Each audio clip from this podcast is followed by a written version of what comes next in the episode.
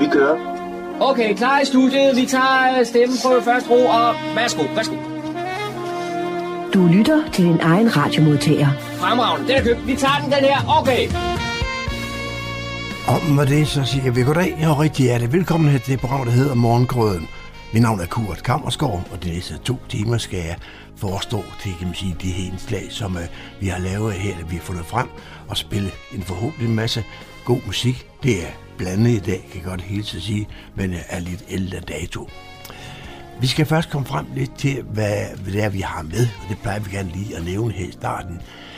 John Marco har været en tur nede på Humlebæk Bibliotek her forleden dag, og det var i forbindelse med, at der var en kunstudstilling, der åbnede den nede, og der skal vi have nogle lydklip nedefra, nogle af de talere, der var dernede, og så også måske en samtale med nogle af arrangørerne dernede. Så det står John for her, starten af programmet.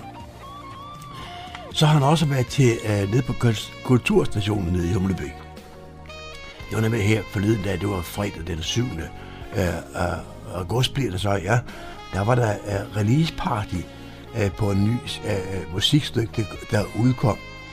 Og det var trak fulde huse nede på Kulturstationen nede i Humlebæk. Og der var også prominente gæster dernede. Men det skal jeg ikke afsløre for meget om. Jeg vil bare, kan man sige, være med til release party på en ny CD, som er udkommet. Og der var, som sagt, der var John Marco også med og fik både, så vi kan høre, noget med sangen og musikken, men også nogle af samtalerne dernede fra. Og så har vi selvfølgelig som altid lokale nyheder fra humleborg.dk, som Daniel han har fundet frem, og dem bringer vi også her. Og så skal vi have anden del af den, der hedder gamle dage i Fredensborg. Vi er her for 14 år siden, der bagte vi jo den første afdeling af den fortælleaften, som Fredensborg og Humlebæk Lokalhistorisk Forening, de holdt i 2000. Det var en gang i januar måned, så vidt jeg husker. Der var formand, Bent Skov Larsen, han havde, kan man sige, fundet nogle personer frem, der kunne fortælle om endnu ældre dage i Fredensborg. Det var blandt andet Helge Hansen, Karen Margrethe Roland Nielsen, Jørgen Lillstrøm og Holger Weiby. Dem vi hørte nu her for 14 år siden, det var sådan før kaffepausen, man kan sige det sådan, nu skal vi lige have nogle flere af de historier. Så det efterhånden, som folk lige sad og lyttede med på det, så var der nogen, der kom i tanke om lidt mere nu. Så en rigtig festlig aften, det skal I ikke snydes for, så derfor skal vi også have her i dag, sidste udsendelsen, fortælle aften om gamle dage i Fredensborg. Og jeg skal også sige, som jeg sagde sidste gang, at der i nogle optagelser er der lidt støj, fordi der, hvor vi sad og skulle række mikrofonen frem, der var også sådan en ventilator, der kørte op i loftet, ikke også? Og vores mikrofon var åbenbart mere interesseret i at få lyd derfra, end der var fra andre. Men det må man ligesom se bort fra, og så bare nyde de gode historier. Lad os bare komme i gang og få noget god musik i gang. Velkommen til Morgenkoden. Rigtig god fornøjelse de næste 2 timer.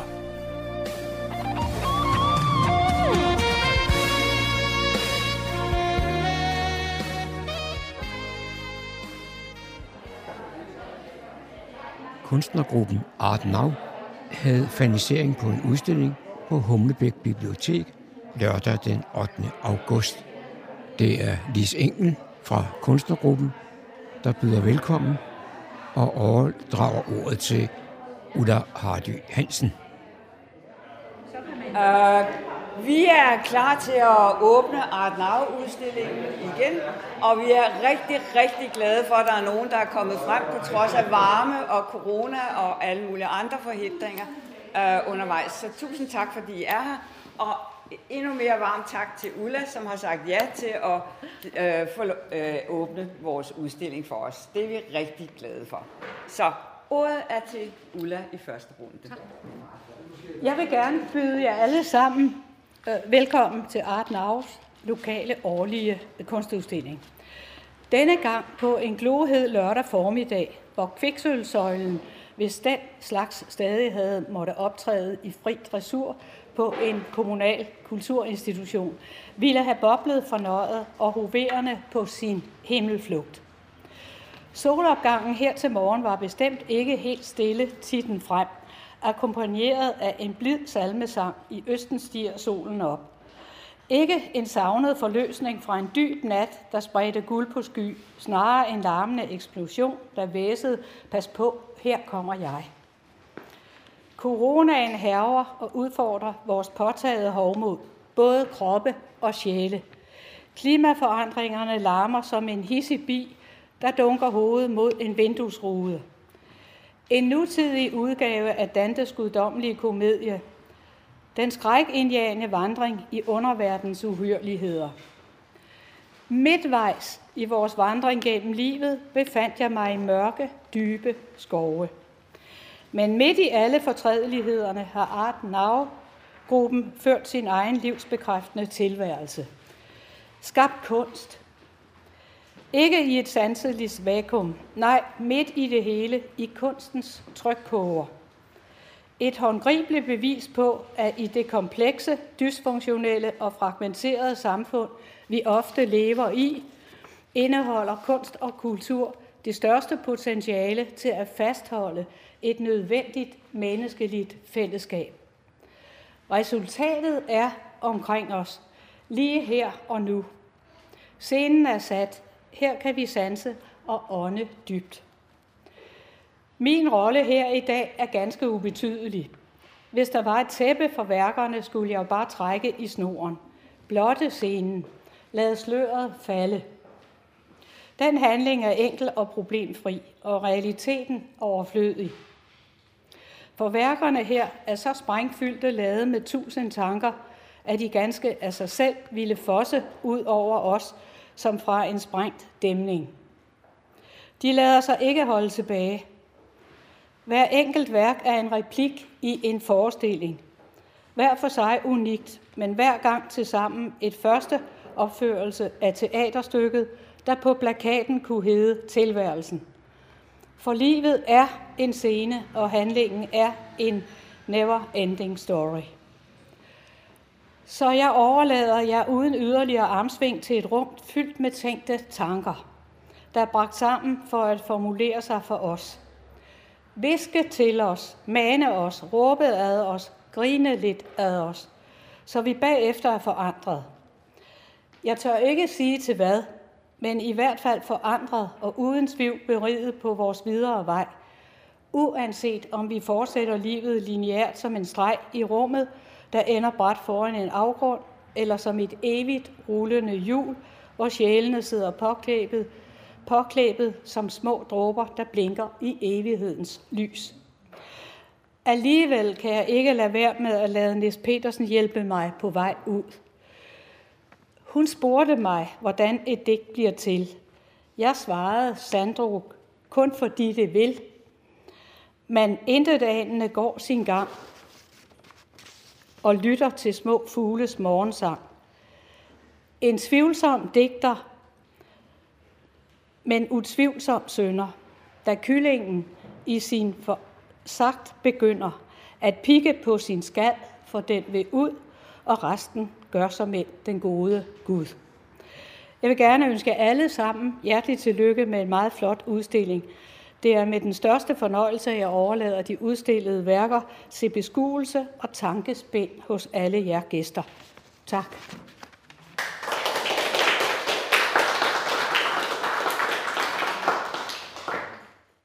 Så står jeg sammen med en af kunstnerne her, Tim Juhl Jacobsen.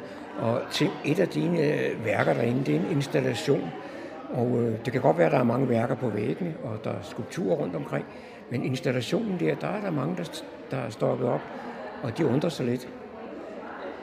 Ja, altså for det første er installationskunst en ny ting for mig. Jeg har ikke gjort det før. Og den står jo sådan ligesom lidt umotiveret midt i landskabet, midt i rummet og fylder rigtig meget. Og er et stort spørgsmålstegn. Den har ikke nogen titel. Jeg kalder det facitliste. Den er ingen facitliste. men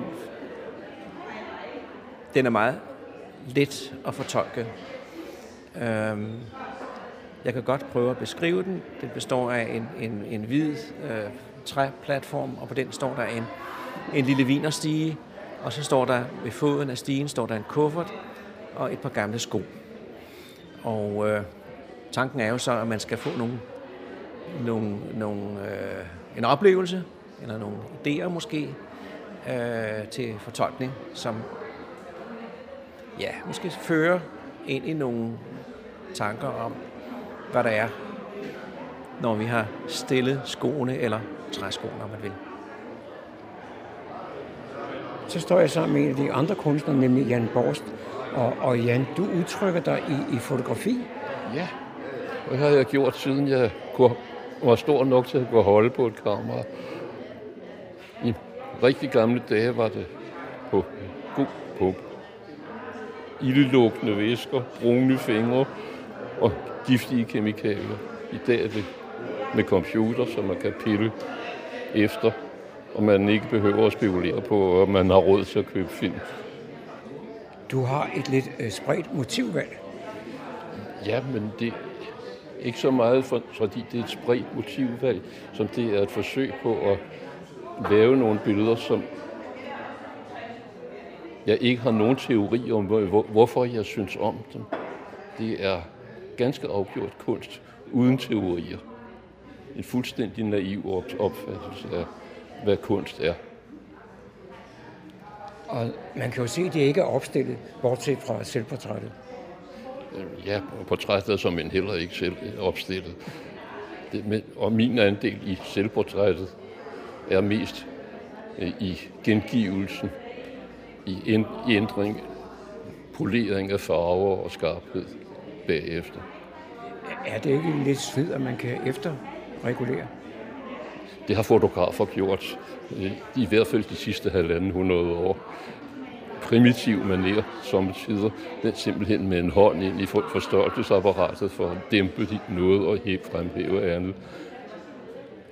Der var lange artikler i amatørfotografen omkring århundredeskiftet, om hvordan man kunne ændre fremkaldelsestiden og ændre kontraster på den måde.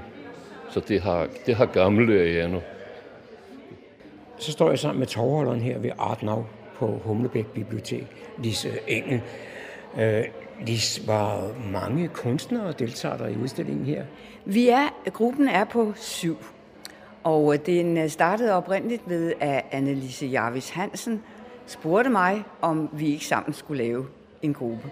Og det er det, vi har gjort, og vi er der stadigvæk, og vi er meget forskellige, men vi har meget, meget sjov ud af at mødes og lave nogle ting og udveksle tanker om kunst, og så vise vores ting fælles, som netop fremhæver den der mangfoldighed, der er i kunst, og de mange forskellige sprog, der ligger i, at man kan lave det småt, og man kan lave det stort, man kan arbejde med mange forskellige medier, det kan være tredimensionelt, det kan være todimensionelt, og nær sagt, det todimensionelle kan blive delvist tredimensionelt. Der er meget flydende grænser i kunstens måde at formidle menneskers oplevelser og erfaringer på. Og det er en af de ting, som jeg personligt håber, at det kan lykkes at gøre tydeligt, at det ikke altid handler om at skændes om og sætte grænser, men at det sommetider handler om at sætte blomstermarker op og vise, at netop mangfoldigheden tiltrækker mange forskellige levende væsener og gør det muligt at kommunikere på tværs af det, man plejer, og måske også både overraskes selv og overraske andre. Kunstnergruppen ArtNav, hvor længe har den egentlig eksisteret? Det ved Anneliese Jarvis meget bedre end mig, for jeg er simpelthen en person, der lever i nuet. Det vil sige, at jeg har meget svært ved at huske, hvor gammel jeg er. Det kan være heldigt, når man er blevet så gammel. Og jeg tror, at det 4., 5. år, jeg ved det ikke, deromkring, cirka. Men vi har kendt hinanden, flere af os har kendt hinanden i flere år end det. Gruppen opstod cirka for 4-5 år siden. Udstillingen med kunstnergruppen ArtNavs værker på Humlebæk Bibliotek kan ses frem til fredag den 28. august.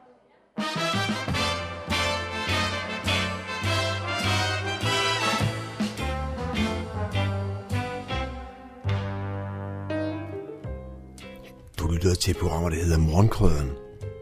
En hver lighed med nogen anden eksisterende radioprogram må siges at være ren hel.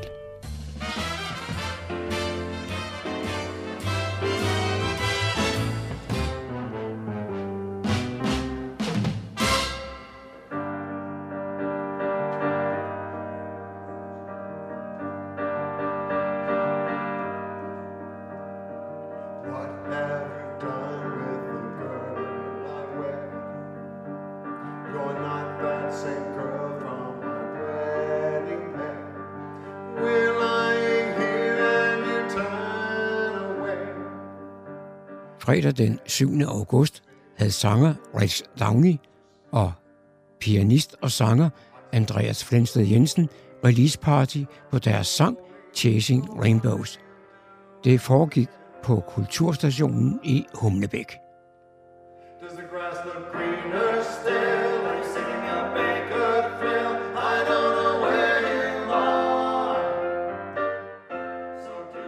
Inden vi nåede frem til sangen Chasing Rainbows, blev der afholdt en lille koncert. Og nu skal vi høre en sang, der hedder Wild and Free.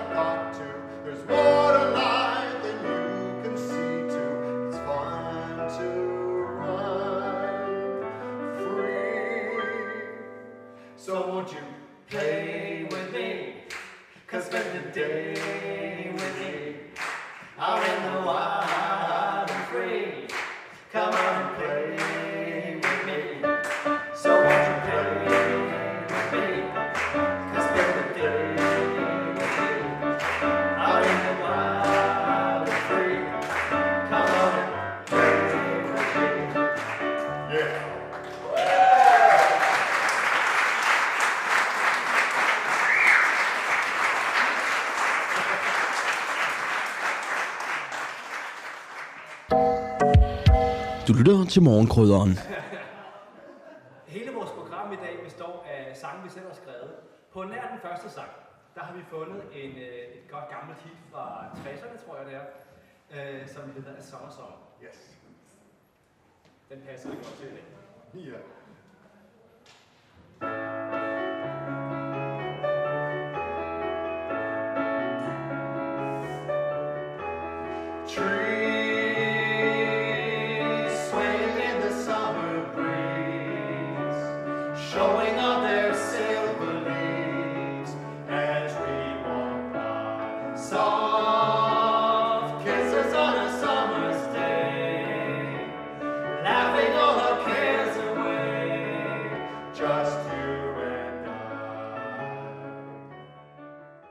Nu er vi så nået frem til at skulle høre Chasing Rainbows.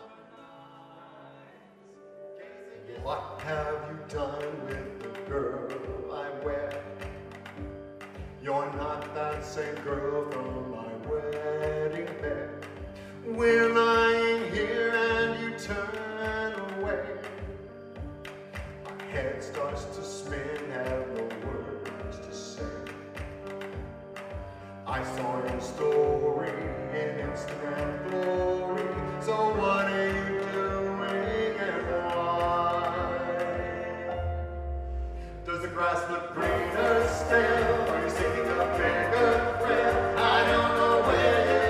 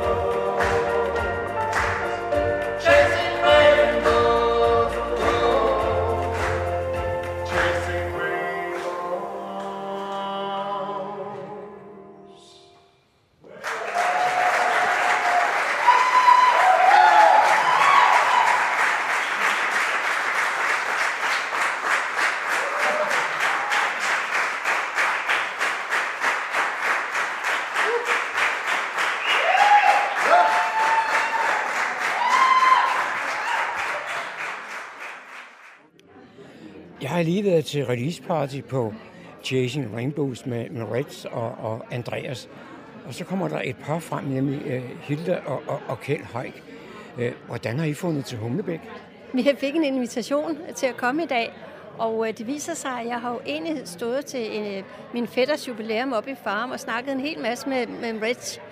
Og jeg tænkte, da jeg så ham i dag, jeg synes, jeg har set ham før, men det må være, fordi jeg kiggede på YouTube eller... Derfor, og så siger han til mig, vi har jo snakket sammen. Pludselig, så kunne jeg kende ham. Så det var derfor, han inviterede og sagde, nu skulle de med, de to der. Og den musik og sang, vi har hørt her i dag, det er jo ikke lige nok det, I laver, men alligevel.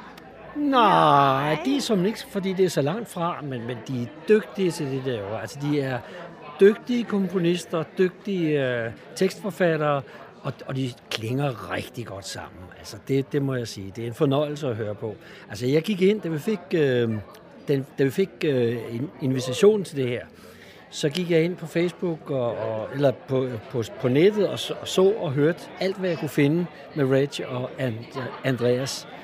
Og det var bare så lækkert at høre på. Så vi skrev tilbage, det vil vi meget gerne. Og vi har glædet os til at komme til den her koncert i dag. Og de har bestemt ikke skuffet os. Nej.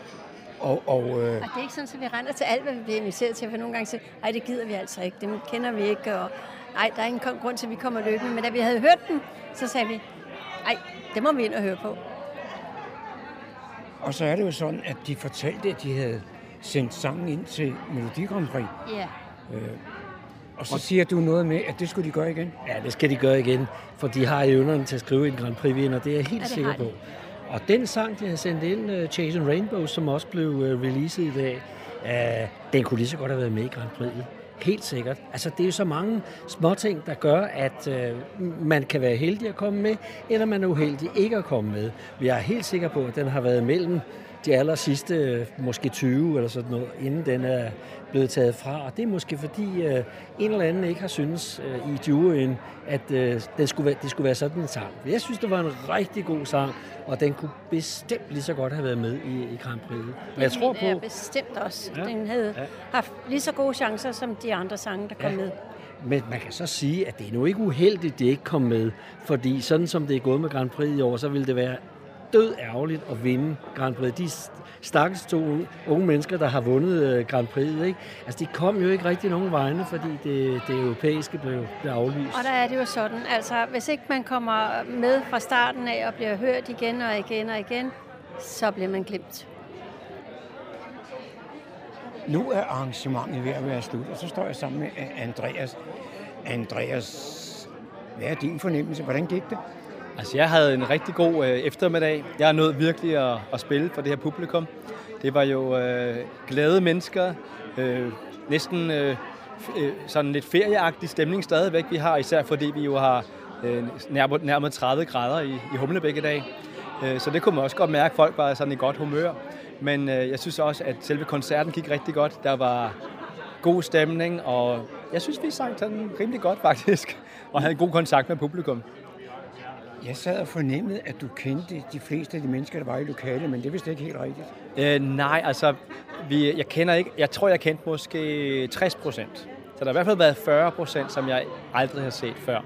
Så jeg synes jo, det er sjovt også at møde nye folk, der opdager, hvem vi er, og hvad vi laver musik, og elsker at hilse på dem her, som vi gør bagefter over i et glas vin her til en lille afterparty. Og det giver blod på tanden til at give den en skalle fremover. Selvfølgelig. Vi skal fortsætte med at give den en skalle. Og vi har jo, nogen har jo hørt det på radio, nogen har set det på Facebook, og nogen har vi selv inviteret. Så der har været lidt forskellige folk, der er kommet, men det er altid dejligt at møde publikum og mærke deres reaktion og varme. Og det er jo det, vi egentlig lever af på en måde, af, at folk er glade for at gøre eller lytte til det, som vi bringer og bidrager med. Det var John Marco, der havde produceret dette indslag. Så skal vi tilbage til anden afdeling af denne fortælleraften, som vi optog den 12. januar år 2000, om gamle dage i Fredensborg. Her for 3 uger siden, 14 dage siden var det vist nok, der sendte vi første afdeling. Nu skal vi høre anden afdeling. Det er Bent Skov Larsen fra Fredensborg Humlebæk Lokalhistorisk Forening, der ligesom er ordstyrer, og han har også præsenteret de fortællere, der er med. Det er Helge Hansen, Karen Margrethe Roland Nielsen, Jørgen Lillstrøm og Holger Weiby.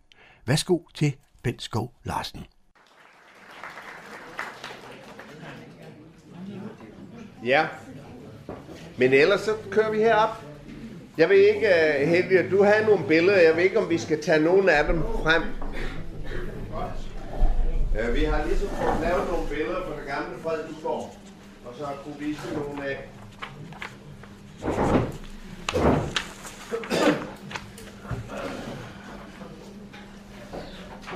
Det er bagermester Ravnbaks, som vi fortalte om, der lå på hjørnet, og det må jo have været lige omkring ved nedrivningen, for jeg kan se, der er dækket af foran, ikke? At der lå der.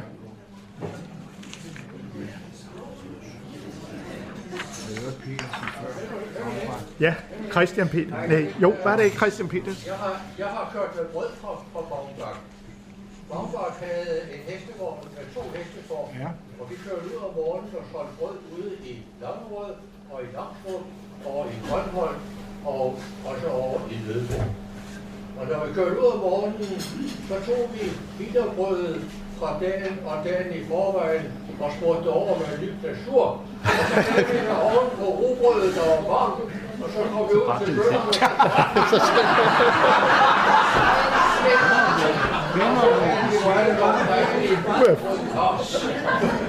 Med frisk brød. Det var kraftigt at rømme til at gøre. Ja, det gjorde jeg. Jeg kan huske, at det var en imponerende hestevogn, for der var elektrisk lys på siden af den.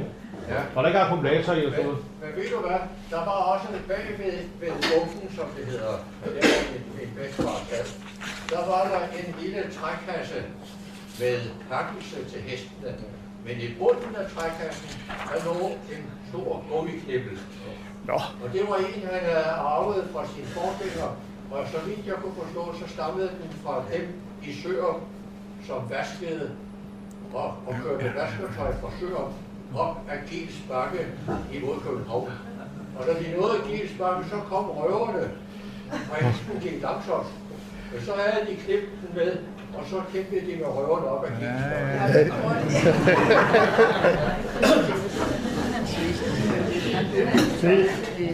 Det vi ser herhen, det er så Ravnbakken, og så er det Skjoldvang, vi har liggende der, og Per Pokkenborg, og Mælgaard, og Kana, som lå herhen omkring.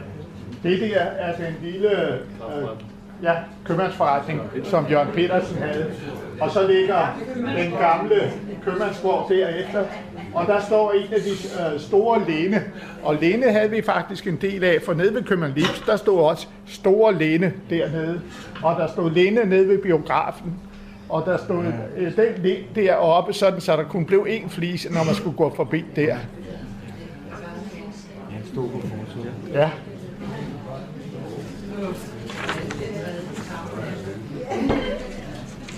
Ja, det gav byen sådan lidt personlighed.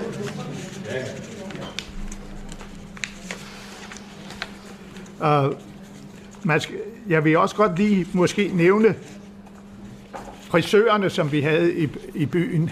Herrefrisøren, damefrisøren kendte jeg jo ikke så meget til, men herrefrisørerne, der havde vi et par stykker. Vi havde Barber Blok, der var henne. Det er der, hvor Ole Hansen har forretning i dag. Og Ole Jensen, Ole Jensen, og vi havde træhytten dernede. Ja. Og dengang var der, det var en barbermester, der hed Olsen, der havde den. Og der var det jo ikke så moderne, som at man kan bestille tid. Der kom man op, og så sad man der indtil det blev ens tur. Så var man sidde og vente der, ikke? Og der barberede de også folk. Det var ikke alene klipning, og det, jeg tror, de havde lige så mange barberinger. Og hvad siger du? Vasket hår og det hele, ikke? Og så sad folken der, og så sad de og drillede enten hinanden, eller kommenterede kommunen, hvad der var sket, eller irriterede barbererne også. Og Hundal og Madsen Top og sådan nogle, de holdt til hos Blok, der man havde sin stambarber. Og de andre dernede, der kom blandt andet Gartner Mo op fra Slotshaven, og der kom slotsassistent Knudsen. Herr Knudsen var en meget ulastelig klædt herre i stribede bukser og jaket, og så havde han snorlige midterskilning, og han var en meget elskværdig og flink mand. Men han kom altså også der hver dag for at blive barberet, så han så nydelig ud. Og hos Barber Olsen der sad de jo også og drillede hinanden ind imellem. Og der har jeg lavet mig fortælle, at Mo, han drillede barberen sådan en dag, og der var han blevet halvt barberet. Så sagde barberen, nu kan du ikke blive mere. Og så var han gå med den anden del af skægget, for det han var blevet. Jeg kan også huske en lille sjov, sjov kan man måske ikke sige, men tragikomisk, så da jeg var dreng. Så vi havde jo også vores egen apotek nede i byen der, og der havde de drenge til at vaske op, tror jeg, og der havde Maler Olsen, han havde en søn, der hed Richard, der arbejdede nede, og Richard var sådan en meget eksperimenterende fyr, og jeg tror, han havde stået og blandet kemikalierne sammen dernede, så det var blevet, jeg ved ikke, om det var blevet krudt eller hvad, men da jeg så ham op på Helsingørsvej, der kom han farende som lyn og torden, og han var sort i hele hovedet der. Han havde været inde hos Bistrup, der var lukket, så han skulle op om hjørnet op til den næste, og han lugtede faktisk brændt, synes jeg, så kom der i en gevaldig fart omkring, ikke? Men jeg tror ikke, han fik ikke men af det, så. Nej, men han sparer, han besked på at køre resten væk på en trækvogn. Nå, er resterne dernede? Ja, han sparer, han fik besked på at fjerne resterne nede fra kælderen på en trækvogn, har jeg ved for mange år siden. Nå, var det krudt? Det var sådan noget. Ja.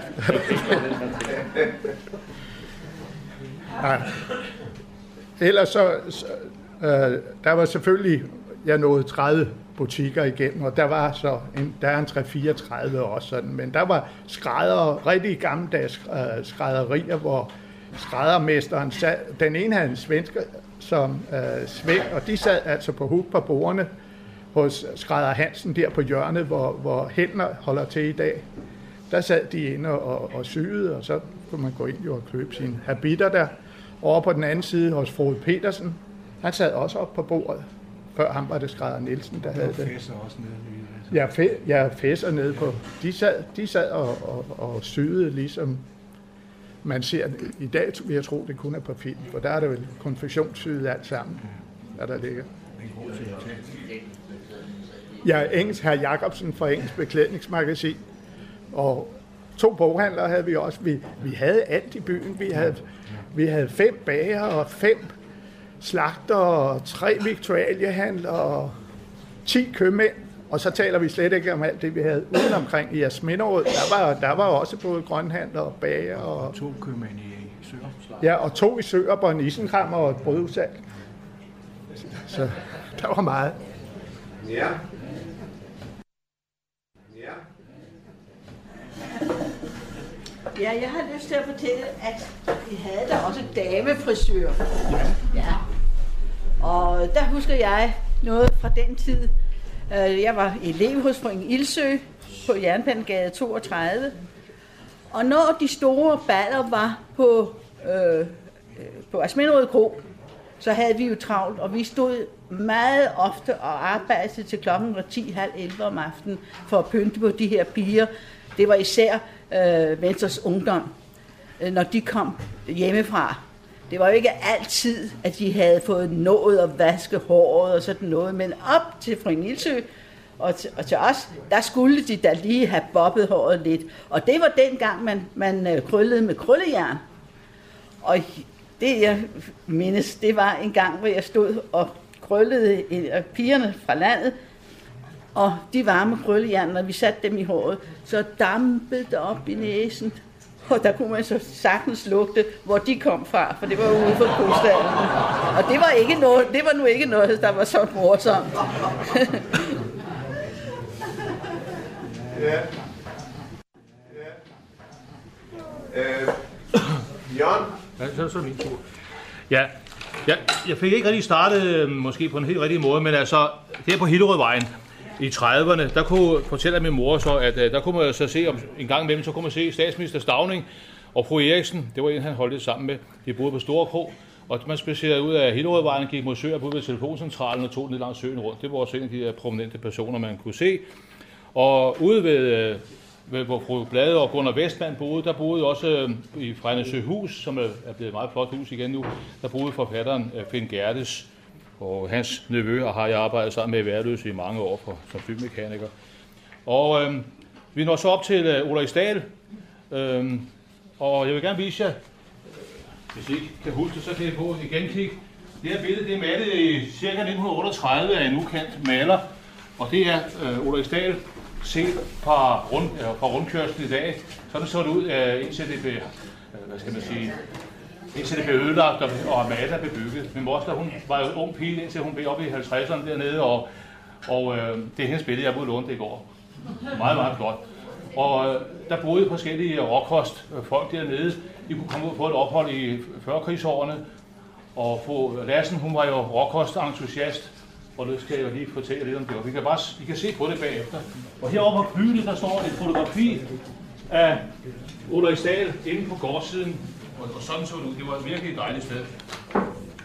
Ulrich Stahl i 1932 blev købt af en brygmester Frederik Lassen, og han var brygmester på Tuborg. Hans kone var som sagt råkostentusiast og holdt øje med mennesker her i...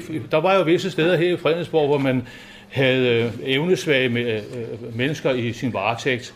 Der var for eksempel et sted i Asminderødgade, der var et gult hus, og der kunne man langt op i 40'erne, der kunne man se over 10 piger, der drog afsted med en trækvogn med afføring eller rent ud sagt pis. Og det kørte de ned til på de der indehavers grund nede i Skovvænget, ind mod jernbaneoverskæringen mellem Hindbærerne blev så læst af. Og i vasket så stod dampen ud af kælderen der, lave kælder over på Benedictevej. De havde det ikke for godt. Man havde også et sted ude på Endrumvej, der var også nogen... en hel masse unge mænd, der var derude, og det var ikke godt noget af det der. Fru Lassen, hun holdt øje med dem, og holde øje med de mennesker, som passede dem. Og da fru Lassen, hun blev 75 år, tror jeg det var, der var der nogen, der havde lavet en sang til hende af familien, og den startede på hønsefødder og gulerødder, og teksten den startede med æbberødder og gulerødder. Så sådan var det. Ja. Brygmester Lassen, han købte som sagt det der i 32, og lavede en jorden ude bagved, hvor der er frugtplantage også i dag. Det var hans støtter, der gik og plantede de der træer. Og hvad pokker, hvor var lige rundt en gang selv. Man byggede det der store frugthus, som var rødt før. Det ligger ind mod Villa Show. Og det var store frugtkælder derovre ved. Og min far, han fortæller, min far blev ansat i 1935 på Tuborg, på grund af, at min mor kendte brygmester Lassen. Hun havde tjent dernede jo, og man havde stor arbejdsløshed på det tidspunkt, og da de skulle giftes der, eller et år tid før, der sørgede brygmester Lassen for, at min far han fik arbejde på Tuborg som bryggeriarbejder, og han blev der 45 år. Og så sagde folk, hvad fanden kan det være, at du kan komme herind, ikke? Men altså, han sagde jo ikke noget, hvordan han havde fået det der job. Min far fortæller, at det der store frugthus derude, og så ligger der den dag i dag, det blev gravet, der gravede man kælderen ud. Det var 3 københavner, det var 3 arbejdsmænd på Tuborg, der hver morgen kom med toget herud. Min far han tog med 5 tog hver dag i mange år, kom hjem med 6 tog. De der, de kom så ind på København og kørte modsat vej. Den ene, han var svensker, en lille bred mand, der hed Oscar, og de 2 andre, dem kan jeg ikke huske, at de havde. Men de gravede den store kælder ud til frugthuset, og så er der andre håndværkere, der så har overtaget det bagefter og støbte hele huset op og så videre. Dengang, så drager de jo til Tuborg igen efter den tid, de har haft herude, de der arbejdere. Og Oscar har fortsat på Tuborg med at trække en stor trækvogn rundt med materialer og gods derinde i mange år til, og da han holdt op her og blev for gammel og forsvandt derfra, der måtte man anskaffe sig en hest i stedet for, sagde min far altid. Det var helt fantastisk, det der. Nu skal vi lige ned en gang her.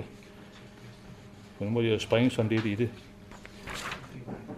Men i hvert fald, brygmester Lassen, brygmester Lassen, han var født over i Jægerspris på hovedgården, som ligger over ved Jægerspris Slot derovre. Og han blev holdt over dåben den 24. september 1872 af grevinde Danner, og han blev døbt i vand fra Jordanfloden, som hun selv havde bragt hjem til Danmark. Og så blev han jo så uddannet som cand.farm, og senere blev han så ansat på Tuborg, hvor han så blev brygmester. Så når vi over på den anden side af gaden, tror jeg det er, og oppe i Lille Rolighed, oppe i Slotsgade, der boede brødrene Thetens, Wilhelm Thetens og Laurits Thetens. Wilhelm Thetens, det var en høj, stolt mand, der var portrætmaler og den slags ting. Han havde været elev af Sartmand, og han malede karakterfulde portrætter, figurbilleder, interiører og landskaber. Og han gik rundt med en sort albehue, sådan trukket frem på panden, og så frakke og gik meget, meget stille og roligt. Laurits Thetens, hans lillebror der, det var en lille hissig mand. Han haltede, han havde nok en hofteskade, og han var født i 1883 og døde i 66, og han allerede fra 1922, der begyndte han at være medarbejder på Blæksprutten, og der kom han med alle sine, groteske tegninger med tilsvarende tekst på os. Det var en sjov menneske, og de havde også kat, sagde man. Eller katte måske. Det var nogle flink mennesker. De kom også over hos brygmester Lassen. Så kom vi op til Dr. Bistrup op på hjørnet deroppe, og det var jo min læge fra, jeg var ganske lille der. Og som sagt, han boede jo lige over på posthuset i dag, over på Christian 9. statue. Og det store gengotræ, som står stadigvæk deroppe, på grund af nogle mennesker passede på det der, det stod jo inde i haven på det tidspunkt, da der var hus og sparekasse i den ene ende der af bygningen. Dr. Bistrup, det var en høj, tynd mand med stærke briller. Han havde under 1. verdenskrig, der havde han jo været kirurg nede i Frankrig, ude af fronten. Og i Fredensborg, hvor han blev ansat mange år efter, der blev han også det, man kaldte for jernbanelæge. Det var, så havde man gratis rejse, fortalte han mange gange. Det var skægt. Han havde konsultationer om formiddagen og om eftermiddagen. Så kørte han enten med vognmand Jyden, som havde vognmandsforretning her, han havde et par internationaler at køre i. Så kørte enten cyklede han, gik eller tog ved Jyden og ud og besøgte patienterne. Og under krigen, og mange år efter, der kørte han på sådan en meget høj cykel, kan vi huske, med en lille cykellygte på. At han så meget dårligt, så det var noget lige meget, om han havde lygte på. Og senere i 50'erne, der kørte han på en hulerknallert. Og når vi børn var syge, så var der mange gange, han kom og besøgte os om eftermiddagen. Vi var måske sidste sted på ruten, hvor han havde altid tid til at snakke med os og kigge på vores frimærker og det med det andet. Og Han lånte bøger med mor og far til at læse, og det var meget, meget hyggeligt om hyggelige dage, synes vi i hvert fald. Så det var bare ikke så godt dengang, jeg skulle vaccineres mod difteri, og vi havde siddet i konsultationen længe op og ventet, og så kom jeg indenfor, og så kom han med den store nål der jo, og jeg sprang ud af døren, og min mor efter mig over ved Christianstens statue, for jeg rundt, så fangede hun mig, og tilbage igen, og så blev jeg så... Ja, så var der sket jo. Da de så solgte konsultationen herop, så flyttede de til Christianshavn, fordi de ville åbenbart ikke sidde herude og være gamle sammen med folk, der kendte dem. Men efter mange år igen, så flyttede de op til Skansedal op i Hillerød, og der besøgte jeg dem sammen med min moster, hende der ejer billedet derhen, og der havde vi en meget hyggelig aften, og sad og snakkede om gamle minder, og han fortalte jo om, hvordan man havde fundet engang et skelet, det af mennesket nede på Alexander Hauser. Han blev tilkaldt, der skulle kigge på det der, men det var en studerende, der havde gravet sit skelet, han havde til undervisningen ned, så det var ikke andet kommet.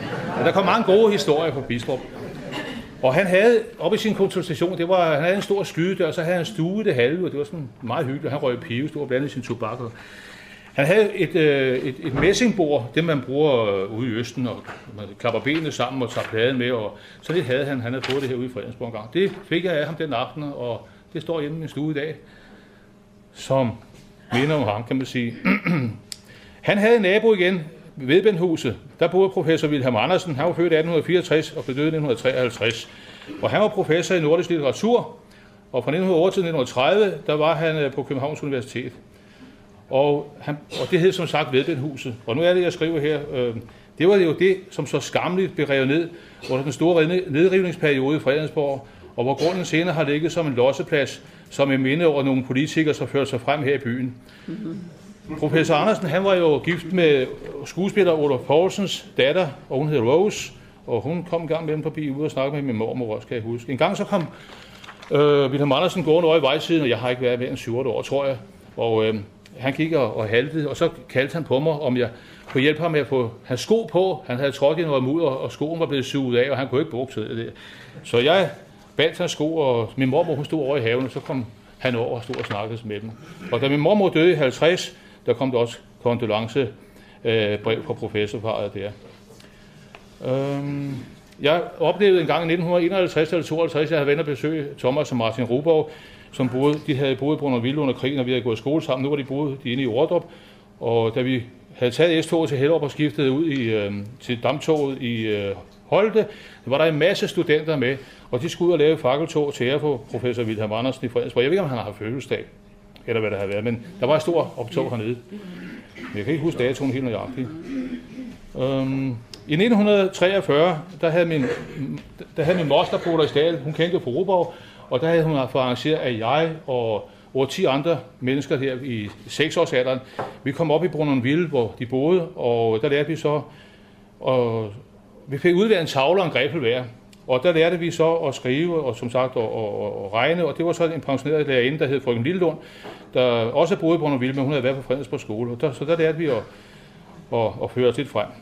I 1944, der havde vi et luftalarm over Fredensborg, og vi kunne jo gå i bombekælder der på Hillerødvejen, vi boede, men man var oppe, og man havde altid sit tøj parat. Når man gik i seng om aftenen, der havde man sit tøj i en bunke, så man kunne finde det i mørke. Og om natten der, så sad vi og kiggede på bombemaskiner. De passerede herhen over byen, eller ude omkring byen, ude ved Øresund. I cirka 2 timer fløj der flere tusind bombemaskiner over. Og svenskerne, som altid har været nogle møghunde. Jeg er selv svensk afstamning. Men det er sådan med svenskerne, man kan ikke købe et stykke krigslegetøj derovre, men man kan få en Boforskanon, og man kan få alt det andet også. Ikke? Men de lyste med deres store projektører op, måske for at markere deres landegrænser, men de lyste altså også på flyene. Der gik så nogle timer, så kommer nogle af flyene haltende tilbage, og nogle har så landet sig over i Skåne også, som de gjorde. Men det var nogle af de oplevelser, vi havde. Og en dag i 1945, hvor jeg skulle til at gå i skole, klokken var 11:30, og det var den 21. marts, tror jeg nok. Jeg stod på græsplænen og kiggede, så kommer der pludselig 4-5 moskitojæger og nogle Mustangs også, lige hen over skoven, hen over... De kom på tværs af Esrum Sø, lige hen over vores skov, lige hen over vores hus, over jernbanen. Og muligvis var det dem, som gik ud til Niveaubugten med lavflyvning, ned gennem sundet, helt ned til Tuborg, hvor min far helt tilfældigt var gået op på taget, for han ville ikke gå ned i kælderen, der var luftalarm. Og der så han moskitoerne og bombemaskiner, de var jo slidt op i flere eskadriller, kan man sige, for de skulle ind og bombe Sjælhuset. Så min far stod og så, de kom ned fra Niveau, kan man sige, og jeg stod og så dem. De kom lige taghøjde hen over husen. Det var fantastisk. Og så et par timer efter hørte vi, hvor galt det var gået jo. Men det var også gået godt på nogle måder. Nu skal jeg snart blive færdig. En gang var jeg ved at vælte Kong Frederik af cyklen. Det var i 1900, måske har det været 47. Vi havde jo altid, man havde jo sævekassebiler. Søren Widing og jeg og min bror og et par til, vi havde sådan en med et bræt der med hjul på og nogle kasser. Og vi kørte ud på Skovtrækanten, Sørvej, ud ved telefoncentralen, og ned mod Søervej og tværs over ned på Widings grund. Og vi havde fået god fart på, og vi var 2-3 stykker op i den der køretøj. Og så kommer der en mand på vores venstre hånd på cykel, og en lille pige på en lille cykel med et kurserskaft ned i røret bagved der. Og manden havde et barn bag på os, cyklen der. Og bagved kom der en dame med et barn enten for eller bag på cyklen. Og vi kommer faren over der, og han råbte noget meget frækt og meget højt til os. Og det var nær gået galt. Det var jo, de var jo så tæt på os, som herfra til vinduet. Og vi ned på Widings grund og gemte os. Det var altså Kong Frederik og alle prinsesserne og dronningen. Ja, det var altså ikke med vilje, det der. Og så må jeg lige fortælle lynhurtigt om... I 1945, jeg tror det er marts måned, der kommer tyskerne så og beslaglægger vores skole her i Fredensborg. Der var altid 500 børn cirka på skolen. Og jeg tror, det er starten af marts måned, og vi gik så i skole, vores klasser et par stykker til, over på KFUM, nede bag det gamle apotek. Nogle kom jo til at gå i skole på, på Slottet, og nogle gik i missionshuset på Kronprinsessevej, og nogle de gik ned på Asminderød Kro, og nogle gik på Porkervej. Det kan jeg ikke huske. Ja, vi var fordelt hele vejen rundt. Og den 4. maj om aftenen, ved 8:30, så hører vi jo vi var lagt i seng, for man skulle jo tidligt i seng for at komme op om morgenen igen. Så hører vi jo, at Danmark er ved at være befriet og så videre. Og det var dejligt. Min far og mor, de gik over til gartner Widing. Han havde jo gemt nogle flasker champagne i brønden fra før krigen, og der var jo altså alle naboerne, de mødtes deroppe, og ungerne blev lagt i seng igen. Næste morgen, så gik jeg til skole sammen med Thomas Roborg op fra Brunnerville, og vi stod nede ved KFM, og der kom jo ikke andre end os, og det var mærkeligt. Og vi tog jo ikke gården, det var kun anden klasse, vi gik i. Og vi har stået der en halv time eller en time der, så hører vi nogen, der kommer gående ud på Benedictevej ud fra Købmann Lysholm, der var der nu er kirke. Og vi hørte de sang, og der gik 7-8 mennesker forbi med en dansk fan, et engelsk fan og et mindre engelsk flag. Og så gik Thomas og jeg efter dem, for det var spændende, der skete ikke andet. Og vi gik hen mod Fredensborg station, og der stillede de sig op og sang derhenne. Og der var jo feststemning over det hele.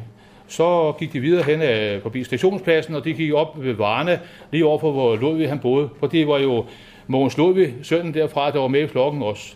Vi så, at de blev fotograferet op, og det var sådan 5. maj om morgenen ved 9-10-tiden.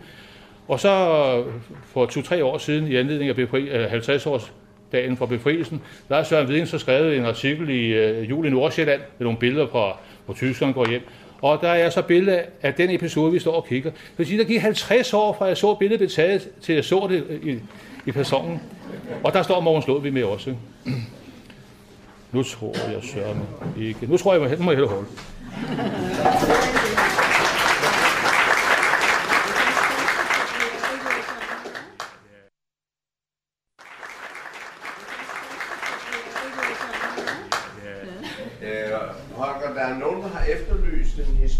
Om nogle stød. Holger Weiby. Det er nok de små stød, verden giver. Ja. Ja, okay. Det hedder jo så på opfordring. Okay. I Skibberlén, det har noget med Jandahl at gøre, hans hund i øvrigt. Så jeg godt glæder jer. I Skibberlén stod der på det tidspunkt, nu skal vi nok tilbage til midt i 50'erne. Passer nok nogenlunde. Ja, det er det. Der var jo unggal. Så det var midt i 50'erne, først i 50'erne. Det er lige meget. Der gik du ikke så varmt brød i den museet? Jo, det gik bedre end nu.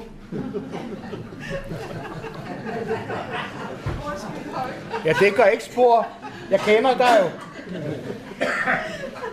Bortset fra det, så fældede man alle de gamle kastanjetræer, som stod i Skibberlén. De var blevet gamle, og mange af dem var hule, og de var faktisk farlige for trafikken. Der var jo ved at komme lidt trafik. Og slotsgartneren fældede dem alle sammen. Og så lå de langs vejen på begge sider, de der store stammer. Og de vidste ikke rigtigt, hvad de skulle gøre ved dem. De ville jo gerne af med den for en billig penge. Og min far, han elskede alt, hvad der var gratis. Og han fik forelsket sig i alle de mange kastanjetræer, for dem kunne der fyres med i flere år. Så han fik af slotsgartneren lov til at få dem, mod at han flyttede dem. Og så sagde han til mig, du må hjælpe mig. Og det var jeg sgu ked af. Vi havde ikke noget. Han havde en lang skovsav, der ikke kunne skære. Og der stod vi aften efter aften, og jeg kom hjem fra arbejde som lærling. I den ene ende af den skovsav, mens alle kammeraterne kørte forbi og skulle på Søperion, og sagde, fanden står der efter et skær. Og det blev jeg jo træt af, da der var gået en uges tid, for kastanjetræ er noget mærkeligt noget. Det er blødt, og det er næsten ikke til at have med at gøre. Så kom jeg i tanke om, at jeg som soldat havde lært at springe. Og så siger jeg til min far, ved du hvad, vi kan skulle springe dem i luften. Jeg går op til Jørgen Peter, det var vores betjent. Og så gik op til ham også, og Mortensen var der også. Så sagde jeg, vil gerne have lov til at købe noget sprængstof op i Hillerød. Det var i jagtmagasinet. Der kunne vi købe sprængstof, argolit og patroner og sprængsnor. Og så sagde Jørgen Peter, det kan du da ikke få lov til. Så sagde jeg, jo, jeg er ikke ved ingeniørtropperen, og jeg har min soldaterbog med her, du kan se her. Jeg fik sgu lov, det har jeg ikke fået i dag, det har jeg ikke fået lov til. Men jeg fik lov på én betingelse, at det skulle foregå inden 5 om morgenen. Du skal lige sige, at det var sommer.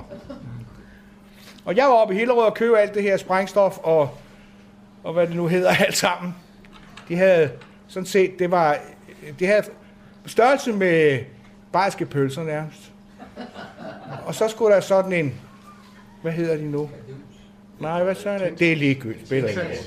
Ja, og en lunte. Og jeg havde lært, hvor lang tid det tog for en lunte per centimeter og så videre. Og jeg sov ikke den nat. Jeg bare glæde. Jeg skulle ned og springe Skibberlén i luften. Og grunden til, at det skulle være inden 5, det var fordi, at mælkemanden måtte jo ikke blive slået ihjel. Og jeg kørte ned, og jeg tog et bordsving med og et tommebord, og så borede jeg ind i et træ og gav den en patron og lidt snor og ild i og en skov. Der stod bag træet, og så sagde det bong! Helt slotshaven. Ekkoet med. Men kastanjen skete der ikke noget med. Der var noget, jeg havde glemt, for det man skal dække af også over. Det skal slå tilbage. Det har jeg glemt. I bare min iver. Sagde til min far, det er sgu også lige meget. Jeg giver den 2 patroner den gang. 2 huller, 2 ind, og bong! For satan lidt drøn. Og kastanjen lå stadigvæk.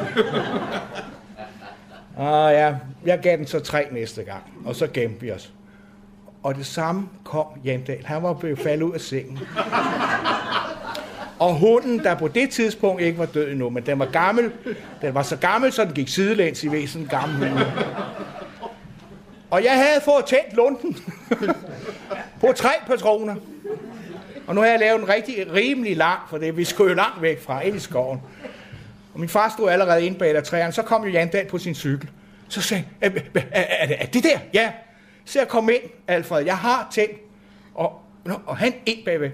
Og selvfølgelig skulle han hen omkring det træ, hvor min far stod. Så sagde han, kan I ikke flytte dig lidt? Så begyndte de at stå og skændes derinde, far sagde, du kan sgu da finde dig andet træ. Der var sgu træer nok. Og Rolf stod og glodede på lunden. Den var jo spændende, den røg, og der var lidt gløder på. Og Alfred stod inde bag et træ og sagde, Rolf for helvede, gå ikke! Og Rolf, han kiggede bare på lunden, og den sagde... Og pludselig så sagde det jo bang. Kastanjen og Rolf, det røg en halv meter op i luften. Og ned igen. Og Rolf med alle 4 ben ud til siden, og var fuldstændig bort, væk. Og Alfred, han stod inde bag, så sådan sagde han, jeg sagde det jo, din forbandede dumme hund. Nå, vi fik jo bjergehunden, den var altså kun blevet... delvis bevidstløse, eller også forskrækket. Men kastanjetræet var der sgu ikke sket noget med endnu. Der var en lille revne. Imens jeg var ved at gøre klar til næste, så kom Karl Ernst, han boede nede i Mines Lyst. Han kom kørende på cykel også, og i pyjamas, så sagde han, var det du som skud? Ja, det var det. Jeg er ikke helt rodet i huset. Det var værre. Det var sgu ikke så godt. Det må vi så gå ned og kigge på. Og vi var sådan halvvejs oppe i Skibberlén, så vi gik derned af.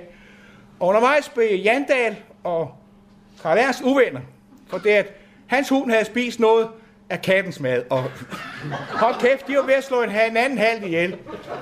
Men endelig kom vi jo ned ved Mines Lyst og gik ind, og så siger jeg til Carl Ernst, ved du hvad, har sgu da ikke gået noget vindue her? Jamen, det er om bagved, sagde. Og vi gik om bagved. Og jeg sagde, det kan jeg godt se. Det er nogle hurtige edderkopper, du har her, for der er fandme allerede spændt for det. Han skulle jo bare have lavet sig et ordentligt vindue. Inden på lejen blev, at jeg var nødt til at gå op til Slotsgarden og sige, ved du hvad, vi leverer alle de kastanjetræer tilbage til jer. Og resten af det trotsyl, jeg havde brugt en sø til at fange fisk på. De kom selv op. Så jeg godt lide. Får jeg 5 minutter, formand? Ja, ja. Godt. Kong Frederik kom meget ned hos Jandahl. Han havde jo sin båd dernede. Adini hed den første, han havde. Og han kom ofte. Og han var faktisk 2 personer. For når han kom alene, så var han bare en mand, der havde en båd i søen. Sådan var han over for os. Men når han havde gæster med, så var han Danmarks konge. Og det løb jeg rundt i. Det løb jeg helt skævt i, for det, at den ene dag sagde han, goddag bådbygger, hvordan er vandet? Ikke? Så lå jeg svømme rundt. Og så sagde han, det skulle man bare kunne. Så sagde han, det kan majestæten der bare gøre. Nej, sagde der bliver ballade med det samme. Og så kom han altså med gæster, og så skulle man jo sige en anden hat frakke på. Og den her, jeg vil fortælle om, der var Jandahl, han havde noget problemer med sit ene knæ, og så skulle han til ambulant behandling på Hillerød sygehus. Samme dag skulle kong Frederik komme og sejle. Og Alfreds opgave, det var at kaste fortøjningen forskibs. Og han skulle ned på fordækket og kaste fortøjningen, og så bare op igen, når majestæten sejlede. Det spurgte Alfred, om ikke jeg ville gøre, for kongen kommer efter, om der er der gæster med. Jamen selvfølgelig, så jeg skal nok klare det. Ingen problemer med det. Og så kom kong Frederik i sin Bentley med en 3-4 admiraler med silemad og vinerbrød på skuldrene, og der kasketter hernede. Der var og Frederik gik jo først, og jeg gik ham i møde, og så sagde han, hvor skibber Jandahl? Så sagde jeg, han er på sygehus, han har problemer med. Men jeg har lovet at hjælpe mig i stedet med at kaste fortøjningen. Godt, sagde han. Hop ned på fordækket og løs fortøjningen, når jeg har motoren i gang. Javel, sagde jeg. Jeg var tjenesteivrig, gå ned, og så at det var fanden til kælkeknude, der var bundet på den pullert. Så jeg begyndte sådan at binde den op, og så sagde kong Frederik, sagde jeg ikke til mig, at de først skulle binde op, når jeg havde motoren i gang? Jo, sagde man, den knude, bind den, sagde han. Så tænkte jeg, du diskuterer ikke med kong Frederik, Holger, nu holder din kæft. Og så bandt jeg jo igen, og så havde han jo motoren i gang, og så kunne jeg binde den op igen. Og så sejlede Frederik med sine admiraler. De skulle over til skovridderne over Nødebo. Der sad de og drak engelsk sovs, eller hvad fanden det var for noget. Det er ligegyldigt, men... Og så kom han jo tilbage, og der var Alfred kommet hjem. Så Alfred tog mig imod majestæten og bandt fortøjningen, og så var det ud af verden. Det vil sige, at Alfred spurgte mig, hvordan det var gået. Så sagde jeg, det er gået sådan og sådan, og ham vil jeg fandme ikke hjælpe mere. Han er jo skør. Og jeg kunne jo ikke tro, at Jandahl kunne sige det til kongen. Jeg kunne ikke forestille mig det. 14 dage efter havde jeg mødt en pige, som jeg inviterede ned til en sejltur på Esrum Sø. Og der ville skæbnen, at der først kom en stor turistbus, og lige efter kom Frederik i sin Bentley, og der var han alene. Og han og Jandahl står og snakker sammen hen ved skibberhuset, jeg stod med hende pigebarnet helt hen ved et af træerne derhen. Og de her turister, der kom, de flokkes jo lige omkring kongen. De har jo aldrig set ham før, så de lukkede lige omkring. Men pludselig åbnede skaren sig, og så gik de lige over med mig. Og jeg tænkte, det var satans. Jeg kiggede tilbage. Og jo nærmere de kom, jo mindre blev hende pigen, jeg havde med. Og så lukkede turisterne omkring os. Og så sagde kong Frederik, jeg hører, de blev fornærmet. Nå, så det er ikke så slemt. Man kan jo godt sige til en mand, han er idiot, uden han behøver være det.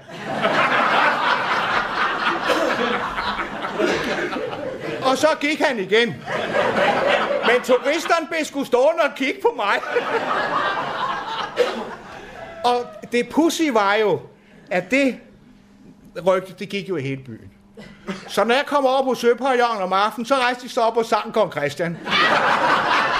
Og spurgte, hvornår vi blev gode venner med Kong Frederik igen. Jeg var rent til grin hele den sommer.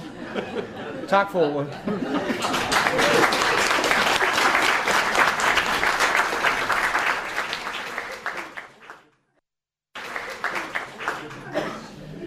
Ja. Jeg ved ikke, om der er flere heroppe, der har noget, eller om der er nogen, jeg synes... Der er nogen ude i sanden, I må endelig ikke brænde ind med nogle gode historier. Så skal vi have dem. Så du ser ud, som om du har en jeg kan godt lige fortælle lidt om Fredensborg skole. Ja. Jeg ser med kroner ved, men jeg vil ikke hjælpe på til.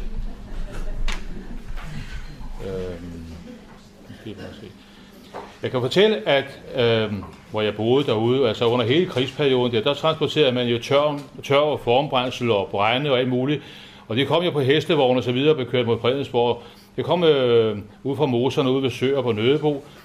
Og så efterhånden, som krigen den skred frem, og folk ikke brændte, eller man ikke havde noget at fyre med sådan set, så blev skovbunden jo renset på kvæs, hugspånd og grankogl og stød. Altså vores skove, de var jo helt rene i bunden. Der lå jo ikke andet end blade. Og da flygtningene begyndte at komme til Fredensborg i marts måned, mener jeg det var, de kom hjem med tog. Og min mor, hun så om morgenen, hvor hun havde taget med tog til København, og også at der var gamle folk. De kom jo først Preussen, mange af dem jo, og har lidt også noget forfærdeligt noget. Og der var gamle folk på togene, og de var døde, mange af dem, og de blev båret ud af togvognen og lagt på skråningen ned på den parkeringsplads, man har nu nede ved stationen. Der går en banesti bagved til de bagerste hus over ved de gamle vandværker, der lagde man de gamle mennesker, der var døde. Ellers så flygtningen, de blev indkvarteret jo blandt andet på Asminderød Kro, der var jo helt stoppet op med mennesker, og de var jo på Hotel Prinsen, og de var oppe på Jernbanehotellet blandt andet. Og min far fortalte om morgenen, når han gik til toget, han tog som sagt 5-toget, og har vel passeret omkring ved Jernbanehotellet kvart i 5 eller deromkring. Der de mennesker, der så var døde i løbet af natten, og det var små børn, og det var alle, men mange små børn og gamle folk. Da man lagde dem ned i den bunkers, der lå, hvor nu Rosingsvej går derind, hedder det vist nok, og der lå brandstationen før til. Inden den blev fjernet, eller bebygget brandstationen, der var der en bunkers, og der lagde man de døde ned i. Så min far om morgenen, når han gik til toget, at man bar dem op og lagde dem på en trækvogn, og man lagde det halm med dem, og så trak man dem ned på Asminderød Kirkegård, hvor de blev begravet lige inden for muren, ud mod hvor blomsterforretningen kom senere, ikke? Og de blev så senere fjernet jo af benkommandoren der. Fredensborg skole, den var under hele krigen, den var jo lavet på den måde, at man havde sat store sandkasser op foran vinduerne over hele skolen. Det var sådan, alt efter hvor høj grunden eller soklen var, så var der så høje kasser måske fyldt med sand, og det dækkede helt under etagen. Og når der var luftalarm, så havde vi alle sammen et kælderrum, vi gik ned i, og vi var jo i første og anden klasse, og vores lærer, de læste historie på os, og nogle gange så havde vi noget undervisning. Vi sad i den her kugle, jeg sad blandt andet i den lille bygning, som ligger lige på hjørnet af Kastanjevej. Og, og jeg kan huske, at en gang imellem, så kom der nogle tyske soldater, det var unge mennesker, de sad der, de ville gerne tale med os, de kom ind på skolen, de var nede og rekognoscerede åbenbart for at score til skolen, og vi fik at vide af vores lærer, at vi må endelig ikke tale med dem, men vi kunne godt se, det var mennesker, som vel også havde børn og familier hjemme, og de trængte jo til at snakke med børn også her. Og vi stod og snakkede lidt med dem. De var sikkert meget flinke jo. Så sådan gik hele den der tid jo. Og da så at flygtningene efterhånden kom væk fra skolen der, så blev skolerne jo desinficeret, og møblerne kom tilbage. Det var jo båret ud de steder, hvor børnene skulle undervises. Og i en lang periode, ja, de var også, når vi nu snakker om Søperion, der var også flygtninge på Søperion også jo. Og det indebar jo, at vi måtte ikke bade i søen i flere år, fordi man kunne få et tyfus og hvad det var forskellige. Så sådan gik det jo. Og jeg kan lige fortælle også, at Holse fra den engelske skole, efter krigen, der havde han jo elever fra England og fra Pakistan og fra Indien, og de kom op og var der på skolen, og så kom de ned på vores skole og underviste os i troppe.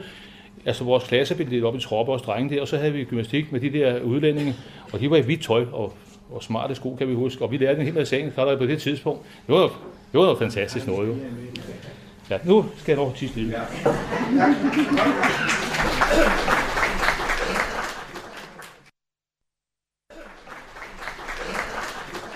Jeg har en lille kort en, for jeg kan huske, at du nævnte Søren Brøndgraver. Ja.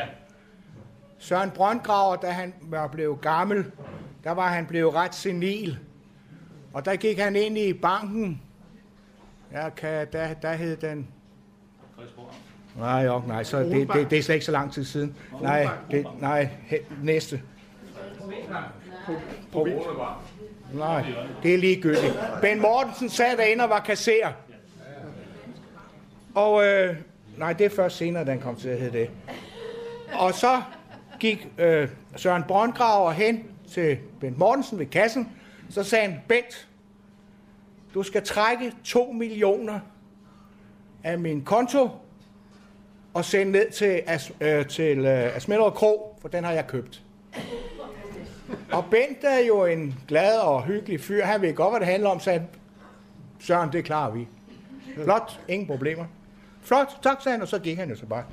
Så kom han ind nogle 8 dages tid efter, så sagde han, Bent, den der handel med kronen dernede, den er gået i vasken. Men nu tager du de 2 millioner, og så giver du 1,5 million til Vidal, for så har jeg købt den derovre i stedet for. Og så de 500.000 kan du give mig.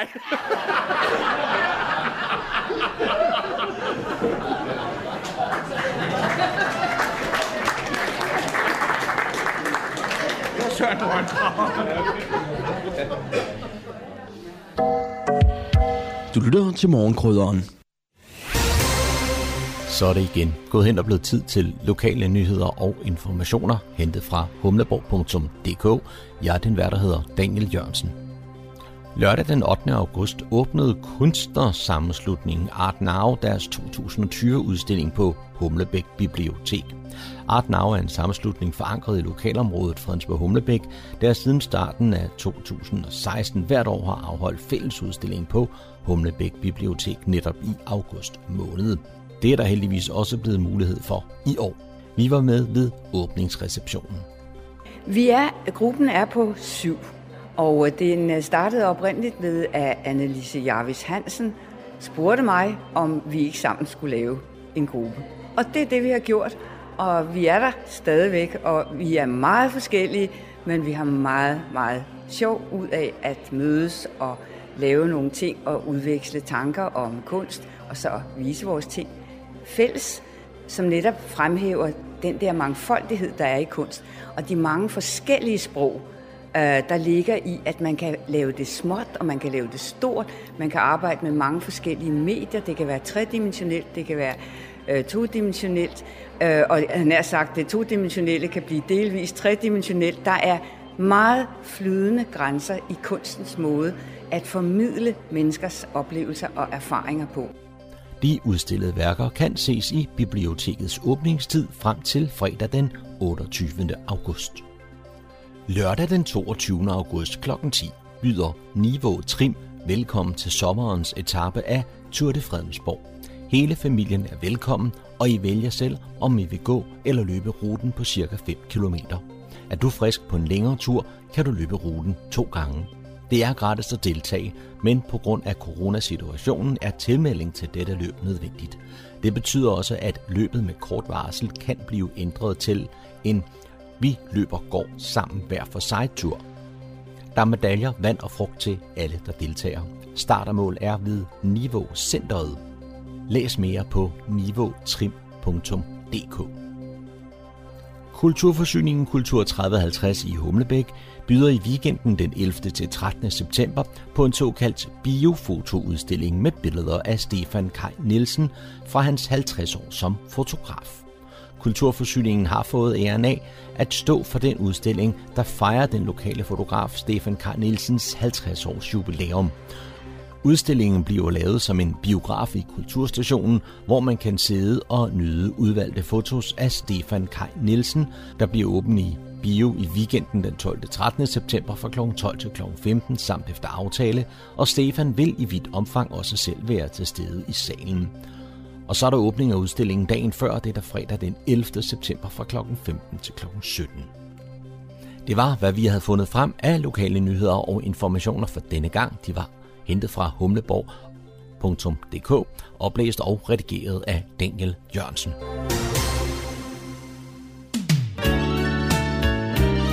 Du lytter til Morgenkrydderen. I studiet er det Kurt Kammerskov.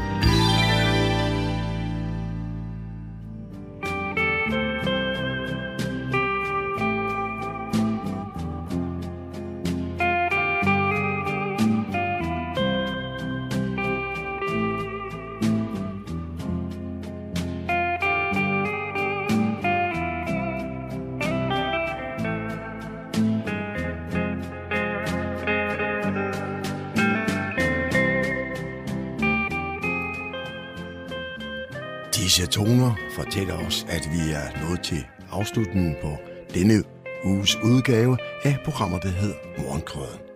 Her fra redaktionen, som består af undertegnet, jeg hedder Kurt Kammersgaard. Ja, der siger jeg tak for nu, og på genhør en anden god gang.